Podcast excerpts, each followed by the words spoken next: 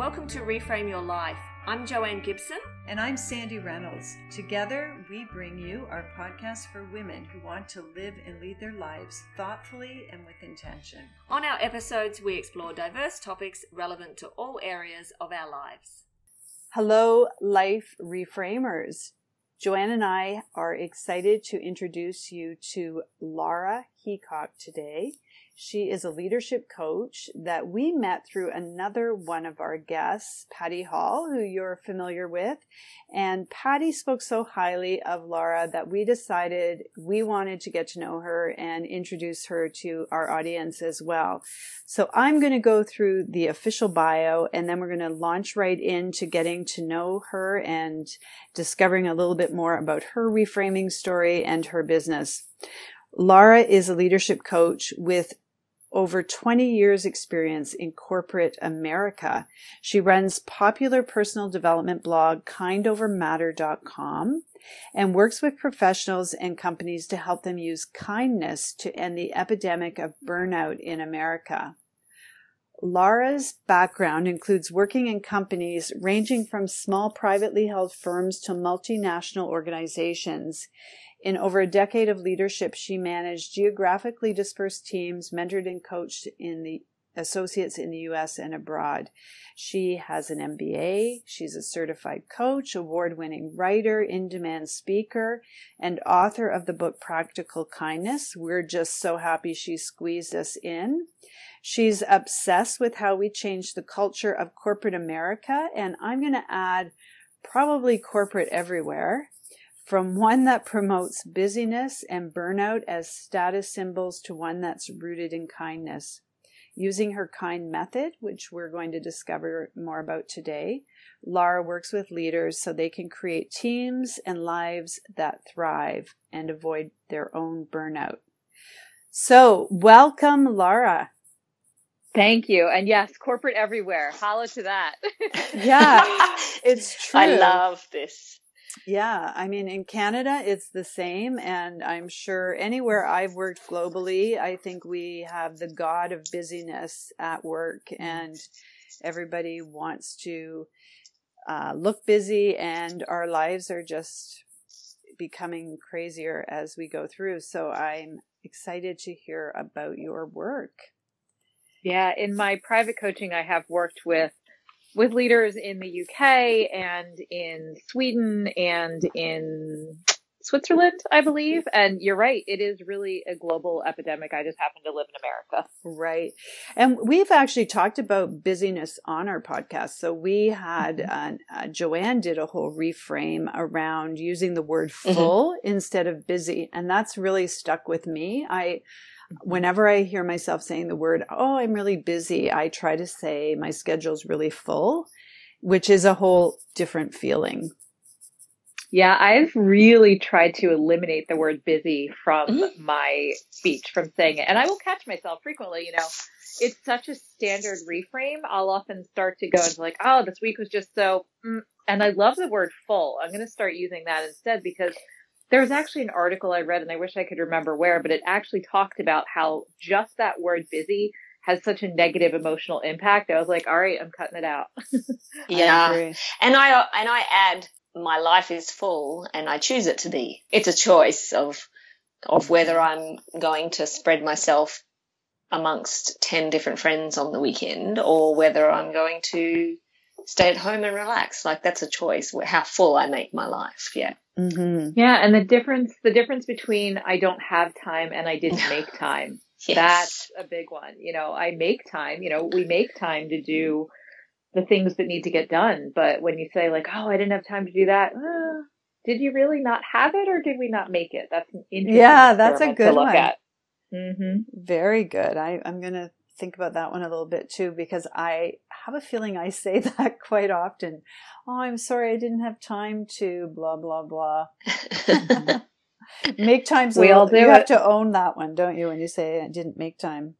Yeah, yeah. And it really shifts how you think about things too. And you think about, gosh, maybe that is something I'd want to make time for. You know, like I didn't I didn't make time to grocery shop, so therefore I don't have healthy food in my fridge for dinner, or I didn't make time to um, you know, go out for a walk this morning. So therefore I'm really dragging at lunchtime. It's, I use it more internally than externally, like the things I don't want to do that I go in my head that I don't have time for. I'm like, huh, what if it's I didn't make time? And it's a very, it kind of wakes you up a little bit.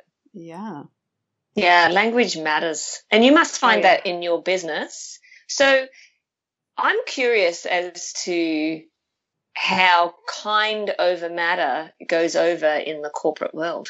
mm.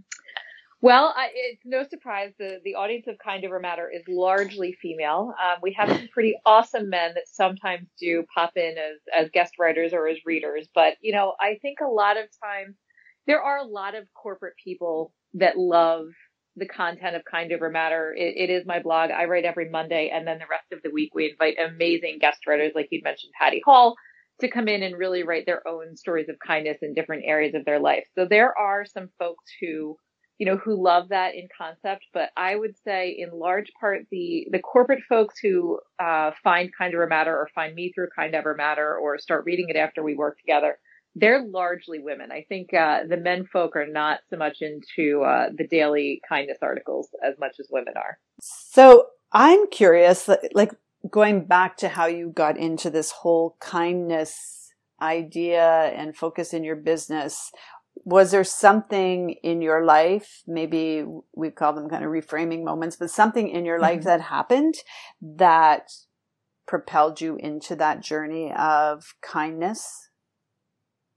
Yeah, I can uh I can picture it really clearly and it sounds kind of weird, but I was in a nail salon. Um it was a Saturday in 2014 and at that time in my life I I had been working in a super intense uh, commission job. I had been there for almost 10 years.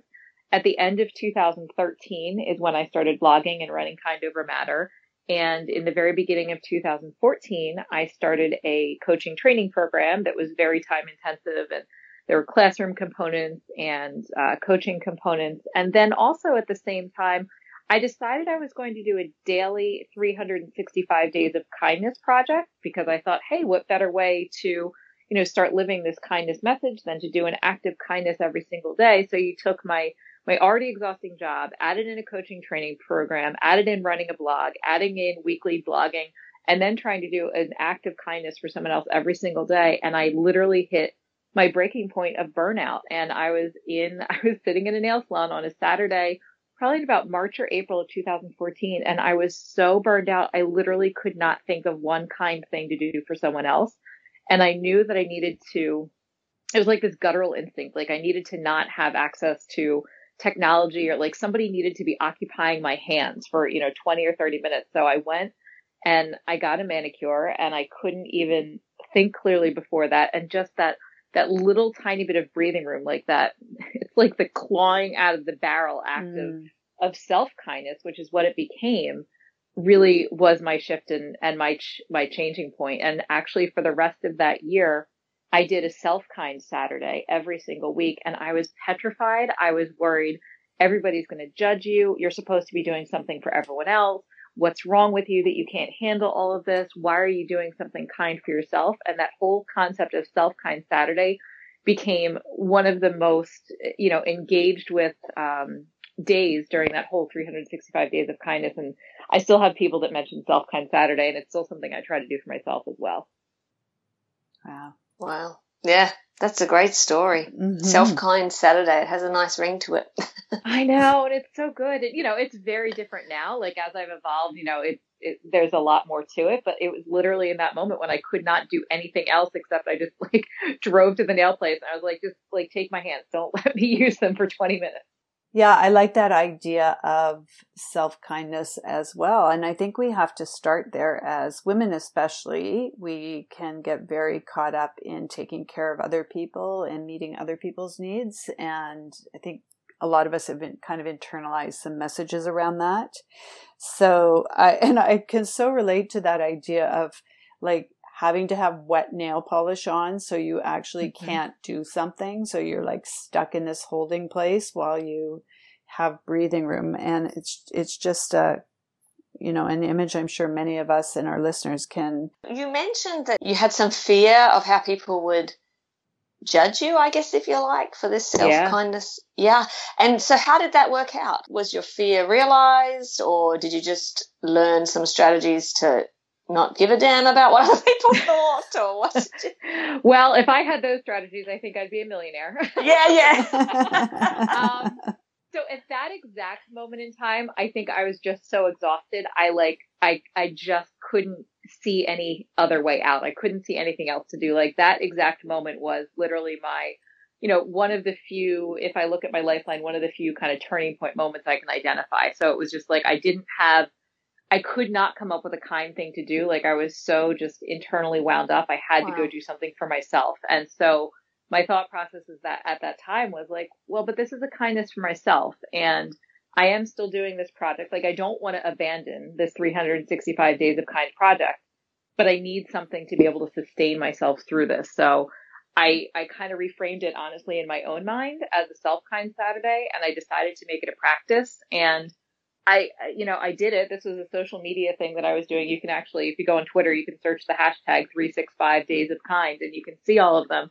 Oh. Um, I just started doing it. Like I just put it out there, you know, 365 days of kind, self kind Saturday. Today I got a manicure. And then each Saturday thereafter, I continued to do it. And I, I did it through the fear because I didn't want to hide out from this project that I had so publicly spoken about, but I mm-hmm. also literally could not do what I had said that I was going to do for that moment in time. So I just put it out there despite the fear. Um, and it, it, it, it was amazing. The response that I got, like it was amazing. I was so, it's one of those examples where you can really say like, we get ourselves worked up into this place of fear and it's not always true. Like there is always yeah. another option to consider. And that's one of the things that really opened my eyes to that. Yeah. Mm. And I think you just showed vulnerability and, uh, kindness to yourself, which is what mm-hmm. many of us need to learn and what we're attracted to of other leaders that that inspire us. So yeah, kudos to you. I think it is, and that vulnerability is hard. And you know, honestly, that one decision really became the foundation of everything I do. You know, wow. a big part of the work that I do in my private coaching is helping people develop their own self kindness practices because I'm, you know, I'm raising my hand. Type A, overachiever, recovering perfectionist, like lived a long time like that. It still comes back. You know, it, it's something that is consistently with me, but I like to, what I think the best we can do, and you mentioned earlier, like, you know, did you, did you just not care about what other people thought? Like, gosh, only, like, I wish, right? Uh, but yeah. I think the best that I can do and the best that I, I like to teach my clients to do is we can take that fear and we can take it out of the driver's seat. We can make it our passenger. And when it's our passenger, we can see it as this external thing that's a piece of us. It's not in control.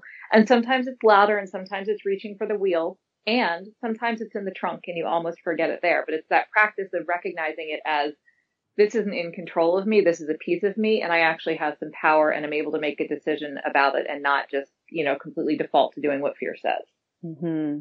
So you mentioned that you had um, kind of redefined a little bit or reframed the project to include self kindness. So, do you have a definition of kindness that you use? Yeah, no, for me, when I'm talking in the business world, I like to think of kindness as, you know, if we think of a corporate environment, kindness to me means we talk to people when we have a problem. We don't talk about them. Mm. We practice consistent feedback with, uh, with our peers and with our employees we don't have a culture that is uh, work to live we or, or, live to work rather. We have more of uh, a work to live culture. We do believe in you know there's a great richard branson quote that says if you take care of your employees they'll take care of your clients. But i think he missed a step. As leaders in the business world we have to take care of ourselves mm. to be able to take care of our employees who will then take care of our clients. So that's really what i think of of kindness in the corporate sense when it's the personal sense, I really look at self kindness. And, and for me, you know, the biggest common denominator, whether you're talking personal or professional kindness,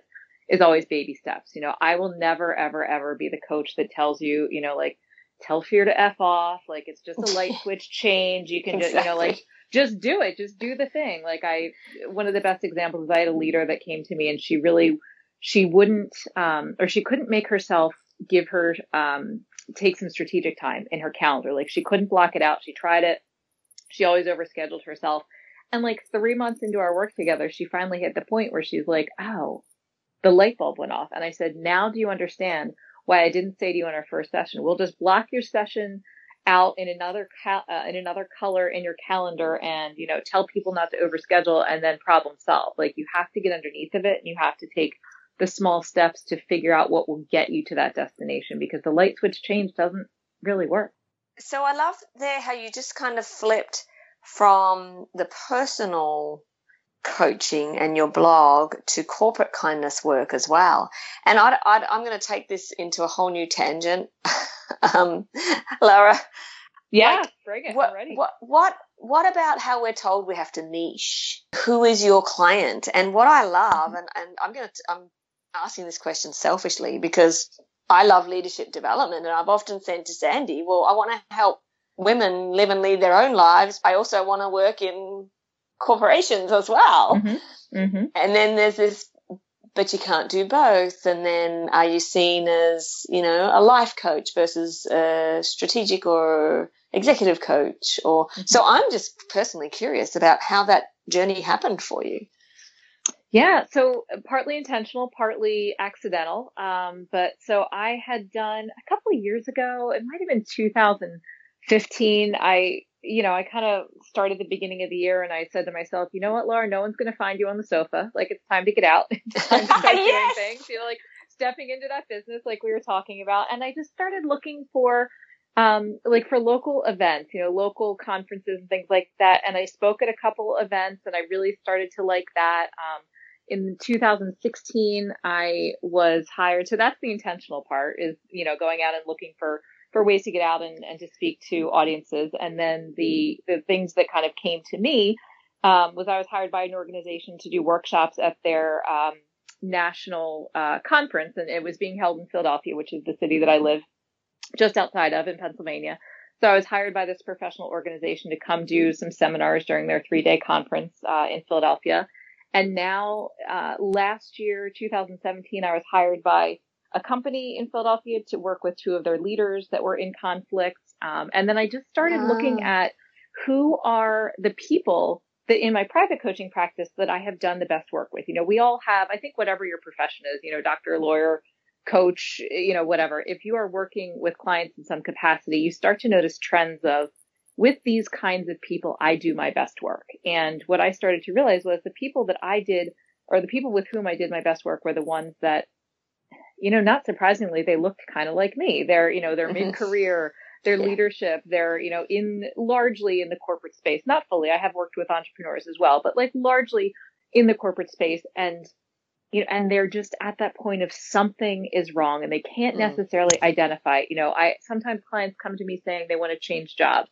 Sometimes clients come to me saying like, God, I just lost my joy. I really want to reconnect to it. I'm not fulfilled anymore sometimes clients come to me and they really know it and they're like, I am burned out and I see what you have on the other side and I don't know how to get it. So it always looks differently, but I think the trends are the same. And I started realizing I'm really good at helping these people overcome burnout, at helping them get to the other side of it, at helping them to move through it and to really, you know, start their own self kindness practices, shift their life, get back to their joy, like start feeling that fulfillment and thriving again and I want to get underneath of it. I want to change the root of it. I want to change the cultures where that are cultivating this burnout. So that was a very mm. long answer, but I, am no. trained as a life coach. You know, I, I went through a life coaching certification program. I teach through that program now. So I train other women to become life coaches. Um, but I also worked in corporate America for 20 years. I have an MBA. I tend to work with those people. I can speak that language. And, you know, I think the, the coaching skill set as kind of a foundation is very translatable. You know, you can take a life coaching skill set into corporate, into health and wellness, into, you know, general personal coaching. Yeah, mm-hmm. I totally agree. And the fact that, I mean, what, what is your constant is your anchor around kindness. And yeah, we need mm-hmm. kindness in our personal lives and we need kindness at work. So mm-hmm. it makes total sense to me. It, it, it, um, it's just interesting what what we hear about a lot around developing an, an ideal business, and I think um, mm. I love how you you managed to successfully straddle the both, and and yeah, you're you're niching maybe to a certain type of client, um, mm. whether they come to you personally or whether they come to you through corporate, it doesn't really matter. Um, I love that, you know, I just love that you're getting the word kindness into corporations. yeah, yeah, thank you. You know, I think I think niching is great. You know, I think that it helps you direct your message. You know, it helps you get past the whole like I want to be everything to everyone mentality. And yes. you know, like, look, every new business owner has that. I still get it sometimes. I'm like, ah, but this isn't going to identify with some people. And now I'm like, yeah, that's okay. They're not my people. So I think it's really helpful from that perspective. But I always say, you don't have to turn people away that don't necessarily fit your mold. You know, if I talk to a potential coaching client, it's about do we connect on a level where, you know, this person can safely be vulnerable? Do I feel like I can am I the best person to to support them? Am I going to be able to meet their yeah. needs? Yeah. So, yeah. you know, niching is what helps you deliver your messaging and it helps draw in the people that feel um, an alignment towards that, but it never ever means that you have to turn someone down that doesn't like come to me saying, I want to be kinder to myself. yeah. Yeah, exactly. Yeah. So, along with that, I'm thinking about this whole idea of burnout and how um, how widespread it is, how many people I know that have been through burnout and the mm-hmm. recovery from it can be really can take a long time. So I, I, was just thinking about when you're working with some of your individual clients and they come to mm-hmm. you because they they're um, on the verge of burnout or they're experiencing burnout. What's what's sort of like the first thing that you do with them to kind of help them I don't know, reorient the way they mm-hmm. work mm-hmm. and the way they they live.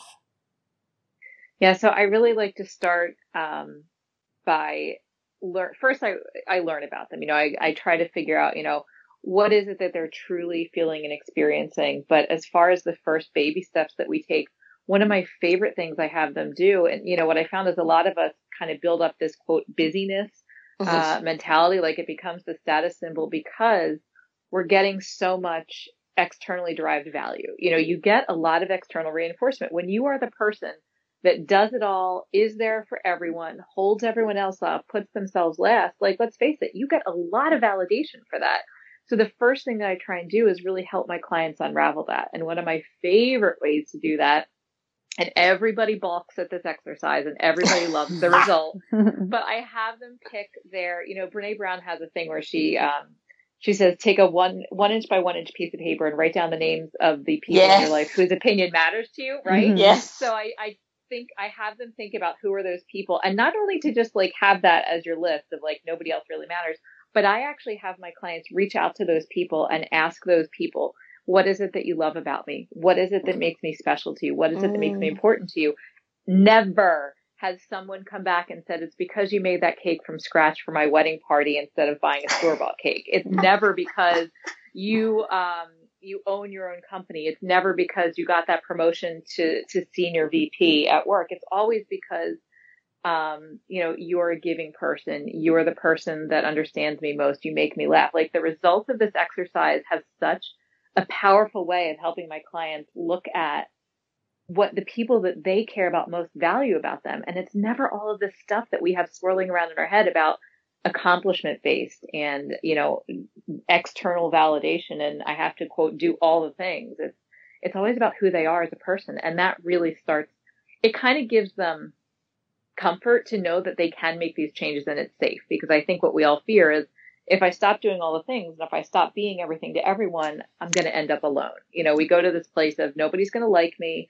They only mm-hmm. like me for what I'm doing. And this exercise, you know, done very early in a coaching relationship can help give them that safety net of like, oh, it's okay to take a step back. It's okay to not work my fingers to the bone, you know, only get two hours of sleep, show up at the party frazzled. They'd actually rather have me there refreshed and happy to be there with a store bought cake than with something I slaved all night making from scratch. They don't care. It's a good reminder. I think at the root of a lot of what we do is that desire for approval or recognition from other people that it's like you said it's it's in our head it's not in their head we put that on exactly. other people yeah mm-hmm. Mm-hmm. sandy and i have often spoken about potentially limiting value of being liked not, I love to be liked. Don't get me wrong. Yeah, not everyone. yeah, exactly. This is not like I woke up in that nail salon and I no longer cared what people thought of me or wanted to be liked or wanted to be perfect. Like, man, I still love all of those things. And I recognize that that's not what gives me value as a human. Like I can, I can still notice that I have the desire to be liked and that yes, it's hard to say no and that, oh, there's that perfectionism kicking in and hey, it looks like you're overscheduling a little bit. Like let's dig in and look at that. Like I can see all of these things for what they are instead of having them be what controls me. Mm-hmm. Exactly. Yeah. And that was the main thing of, of us understanding, okay, am I making this decision because I want to be liked? Or am I doing mm-hmm. this because I want to be liked? Or is this really what I want to do? And, and just that self awareness, you know, which is what I love working with clients and helping that uncover some of that. It's like, oh, so now I have a, a few more choices. Yeah. yeah. Yeah. I love it. I love it. Yeah. And so is that part of your kind method then? So the kind method is so the first step is keeping it real, which is what I talked about as sort of when I'm getting to know the clients. Like we want to kind of own it. We want to look in the mirror and think about, okay, what's really happening here? And then um, the I part is I, me, my. What's my role in this? So how am I showing up? Am I saying yes when I mean no? Am I, you know, double booking myself because I'm scared to be alone? Am I, you know, always volunteering for overtime and then, you know, bitching about it when I get home to my spouse? So that's the I, me, my part of it. Um, and then the N is what's next. So what do I want next for myself? What do I want my life to look like? If I could wave a wand and in six months have things be different, what would that be? And then D is really where the meat comes in. It's delivery. It's how do we create new habits, new knowledge, new patterns to get to that place that we want to be next. And it's iterative, right? Like every time you're working with a client, you go back and at a different point, okay, we've got to get real about this. And okay, we've got to look at my role um, myself in this, and then we've got to look at how we're going to do the delivery to get to the next point. So it's not a once and done. It it kind of goes around in a circle during the process, but I found that it really works when people come to the table in that place that they're ready to start keeping it real.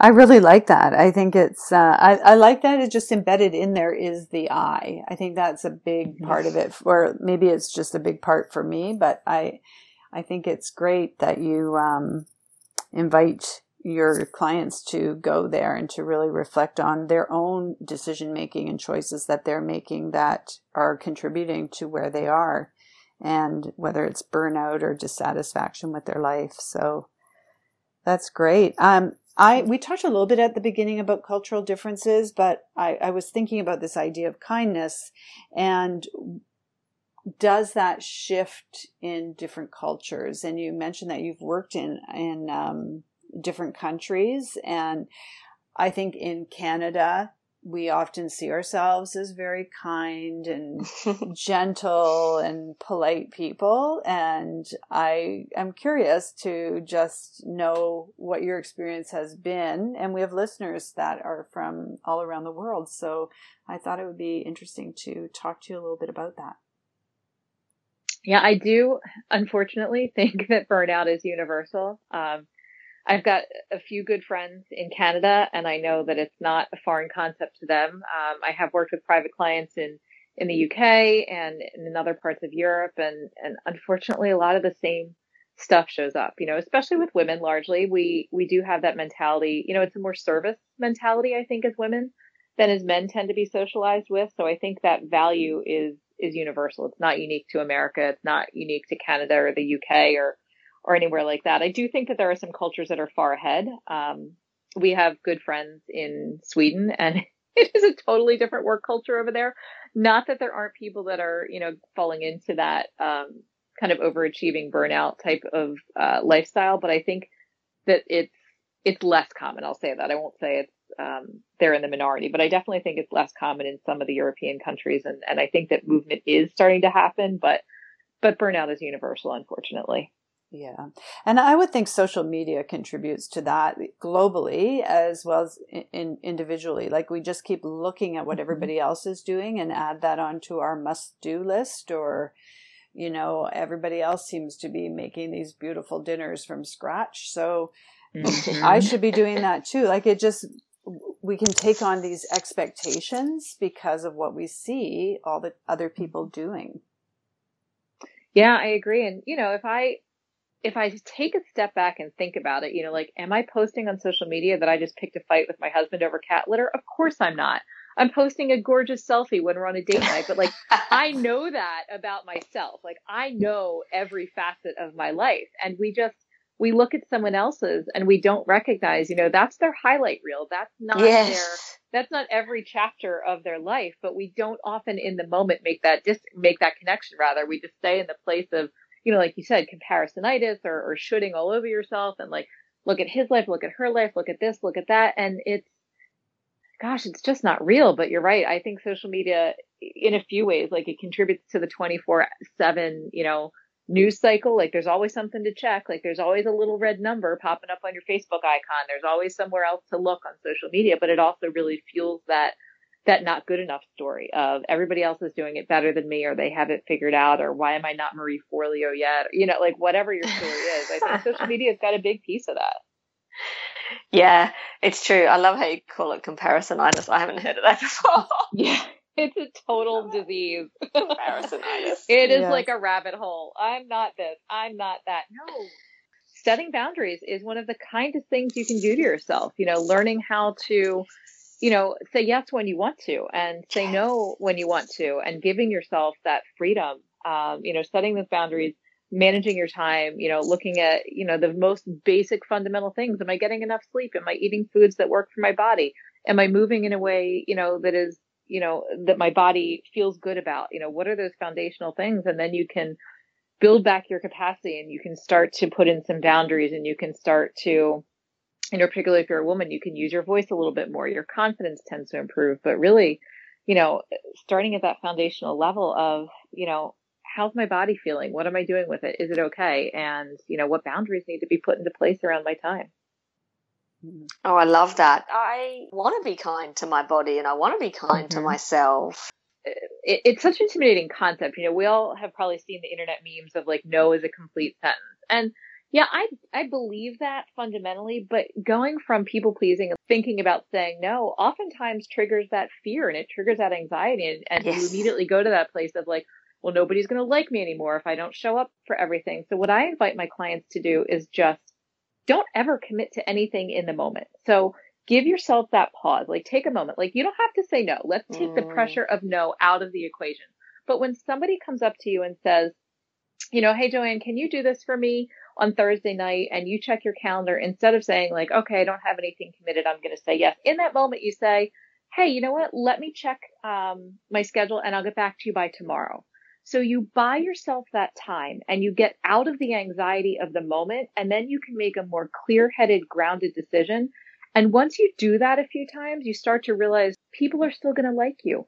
It's all going to be okay. And you buy yourself that power of being able to shift out of saying yes to everything via this pause technique to actually getting to the place of saying no. But I think, you know, the idea of going from 100% yes to 100% no is way too intimidating and therefore oh, most yeah. people don't do it. Like most people just don't do it. It's terrifying. So we give ourselves these tools so that we can do it gradually. And that's how we build new habits. And that's how we get out of the people pleasing and start to set boundaries. Mm-hmm.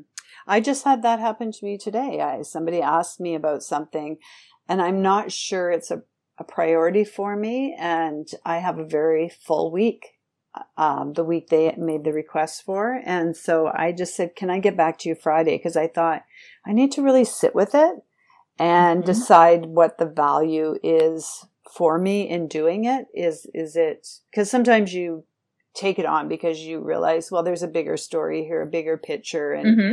I'm, I am willing to do it because there's some benefit in it for me or the relationship. But I just was like, I'm not really sure. So can I let you know Friday? Oh yeah, no hurry. Like I was like, oh, good. I love it. Yeah, I love it. Exactly. And like, never once have I had somebody come back and say, well, this woman like hates me and isn't ever speaking to me again because I told her I needed to get back to her. Like, it's never happened. Yeah. Yeah, yeah, and I think just giving yourself a few days to kind of weigh it through, you're right. It's just that pause before committing. I think that's something I've had to work on and um, really think through. I do have another um, question. It's kind of a question I like to ask a lot. It's um, what's been your biggest surprise in your kindness hmm. journey? Hmm. hmm. You know, in the beginning, I think it's a lot of what we've been talking about. It's the surprise of you know, I didn't end up alone and friendless when I started doing things for myself. You know, I had this deep fear. I heard um, Geneen Roth was recently on the Good Life Project podcast, and I heard her say, when we don't feel we're worthy of love, we need to be needed. And I was like, holy shit. Mm. First 35 years of my life for sure. Like that need to be needed and that external validation. And when I really started shifting out of that, the surprise to me was it didn't all fall apart. You know, like I'm still married to the same person. I still have the same intimate friend circle and, and things have shifted. I am not saying that it has been you know, sunshine and rainbows. I was just speaking to um, one of the trainees actually in in the coaching program and saying, you know, I look at relationships, whether romantic or platonic, as a dance. And when we are changing our dance steps, there are going to be toes that get stepped on. And in some relationships, the partner adjusts and we learn a new dance together. And in other relationships, we just keep stepping on our toes until a point where it just isn't working anymore and we stop dancing. But that's yes. a part of the journey. And it doesn't mean that we're wrong for changing our dance steps or showing up differently. But really, my biggest surprise was, you know, really all of these fears that I had is I, I didn't, I was not in touch with them. Like I wasn't walking through life consciously thinking that if I take care of myself, everyone's going to leave me. But somewhere deep rooted in me was that fear and that mm-hmm. need to mm-hmm. be needed. And I still have friends that, you know, come to me when they need something and now I can go to them as well. I'm not living in that place of resentment thinking, well, like nobody ever comes, you know, nobody's ever there for me. Well, when you don't ask, you don't give them the uh opportunity. So starting to ask and, and being viewed as, you know, a more whole person, a person that does contain strength and vulnerability, which is, by the way, that's the most, the biggest form of strength there's out, that's out there. Um, but just letting that vulnerability be out there and letting, you know, letting people see the cracks, letting people come into my dirty house, you know, showing up without makeup on, like whatever the little thing is that I didn't let myself do before to start letting myself do those small things and realize that people actually like me more. mm-hmm. Yeah. Yeah, you've come yeah. up with some great strategies. What what do you find hardest for some of your clients or even some of your your uh... I love it. I think what's hardest for most people um, and this is what I tell people in the beginning, you know, I tend to work with my clients um, my private clients for around 6 months because I think that gives us enough time to make some sustainable change and hit a bump in the road because almost every single time when we hit a bump in the road, like we're going along, we've, you know, we've made some positive change. We're really like, we're rocking our boundaries. We've got some really good, like foundational self kindness stuff where, you know, our confidence is increasing, our capacity is increasing. And then something happens, you know, like there's a personal challenge, there's a professional challenge, or there's a layoff, there, you know, if you're a leader, you have to do the layoff, like whatever it looks like. And immediately and this is all just brain chemistry. Like this is literally our brains working the way that they're supposed to and the way that we're wired. But stress puts us immediately back into the old habits because we haven't, you know, if you're 30, 40, 50 years old and you've been living this way for, you know, four decades, six months of coaching is a great start, but it's certainly not like the same habit that you've been living in for 30 years of your life. So stress immediately makes us go back to that place of safety and our brains equate habit and pattern with safety. So every single time my clients come to me and we're still in that coaching relationship and they have, they hit that stressful mark, they hit the time and it's like, the session always starts the same way, like, man, I really like got, you know, my patterns really started dropping off. I didn't do this. I didn't do that. And, you know, when we look at what did happen and then I can explain that to them and explain to them like, you're human and your brain's working exactly how it's supposed to. And this is why we do this for this period of time because I, you know, the short term stuff, we need support. We need support when we're in that like really delicate phase of, of learning new habits and, and learning new patterns and creating new pathways in our brain. So, you know, it breaks my heart when people have those stressful things and they do regress a little bit. And then we go into that judgment place of like, I'm never going to be able to do it. I'm not good enough. I, I should just go back to the old way. You know, like the easiest thing to liken that to is a New Year's resolution. Like, I'm going to go to the gym five mm. days a week. Or maybe we do that for like two weeks. But then in the third week, we only make it four times. And instead of saying, Hey, I made it to the gym four times. That's really awesome. In December, I hadn't gone at all. All we see is, uh, I didn't go five times. I guess I'm a failure. I might as well stop. And when the beautiful thing about having that support in that time of transition and changing and establishing new patterns is you can get that validation. You can get that coach to reflect to you. You went four times. And if we're talking in a month from now, you're going to feel better about continuing to go four times a week than if you just stop going altogether right now. And the same is true with any kind of change. Like when we have our stressors come up, we immediately go back to old habits. It's perfectly normal. It's perfectly human. And when you're in a supported relationship, you can actually recover from that more quickly instead of letting it be a brick wall, it ends up being a pothole. I was glad you brought up the age thing because I think sometimes uh, when I look at people who are younger, I can sort of see those patterns in them, you know, especially early 30s before you turn 30 you know that really trying to get your identity in place and saying yes to mm-hmm. every opportunity and and uh, just the stage of life you're in but i also think like you said that um, just getting older doesn't necessarily mean you're becoming more self-aware or self-actualized and it can things can just become more entrenched if you if you don't deal with them. So i was glad you brought that up. I actually heard a great line this week that said um, i don't know where i heard it but it's just been something i've been thinking about and it was that a lot of people confuse being self-aware with being self-critical. Mm. And I love that. I know. I've been thinking about it. I'm sorry I can't remember where I heard it. Um, somebody mentioned it and I thought, yeah. And I think especially we think because we're beating up on ourselves, like you were saying, um, how we tend to do that, not be kind to ourselves. We think mm-hmm. that's being self-aware. And mm. it's, it's not the same thing at all. No, that's just self-flagellation. I mean, that's really punishment. That's no different than you know, a parent emotionally abusing a child to, uh-huh. you know, to look at self-awareness and to equate it with self-criticism. I mean, I'm sure you can all tell by now I believe in the polar opposite of that. But, yeah. You know, like to cultivate awareness, you know, Buddhist concepts would say detached awareness. Um, you know, I'm a big fan of Dr. Kristin Neff and her self-compassion work, like compassionate awareness, you know, looking at that part of yourselves as, um, you know, as something worthy of love, as just a piece of you that is, you know, it's in need of something. It, you know, maybe you want to make a shift, but just because you want to make a change doesn't mean that you're broken or, or flawed or terrible, something like that. Like to really look at that piece of yourself with compassion. You know, the, the woman that I trained through, um, always says like, if we could hate ourselves into perfection, we'd all be perfect by now. Yeah. so, so what if we try a different way? You know, what if you try some kindness or some compassion or some love and to treat that part of yourself differently? Yeah. I think that's a really good place to end. Hmm. but I also think it would be great for our listeners to hear where they can find out more, some of the things that you've that are available that you've mm-hmm. got, and uh, how they can connect with you. Yeah, absolutely. So if you are looking for a lot of kindness all the time, head to Kind Over Matter. I write every Monday. Uh, we have amazing guest writers throughout the week. Um, you can also sign up for my monthly love letters. I send out um, just some thoughts every month on my love letter list through Kind Over Matter. If you're interested in the kind methodology that I had mentioned or any of the work, what it means to have kindness in business, that's all housed at laraheacock.com. Um, and if you want some bite-sized kindness and you're like me and you love a physical book, my book, Practical Kindness, is available on Amazon. Oh, yeah, we didn't talk about your book. When was that published? Just in January. Yeah, I just oh. published in January, and it's fantastic. And it's a really easy, fun, digestible way to start bringing some kindness and self kindness into your own world. Oh, good. And were you able to practice self kindness while you were writing that book?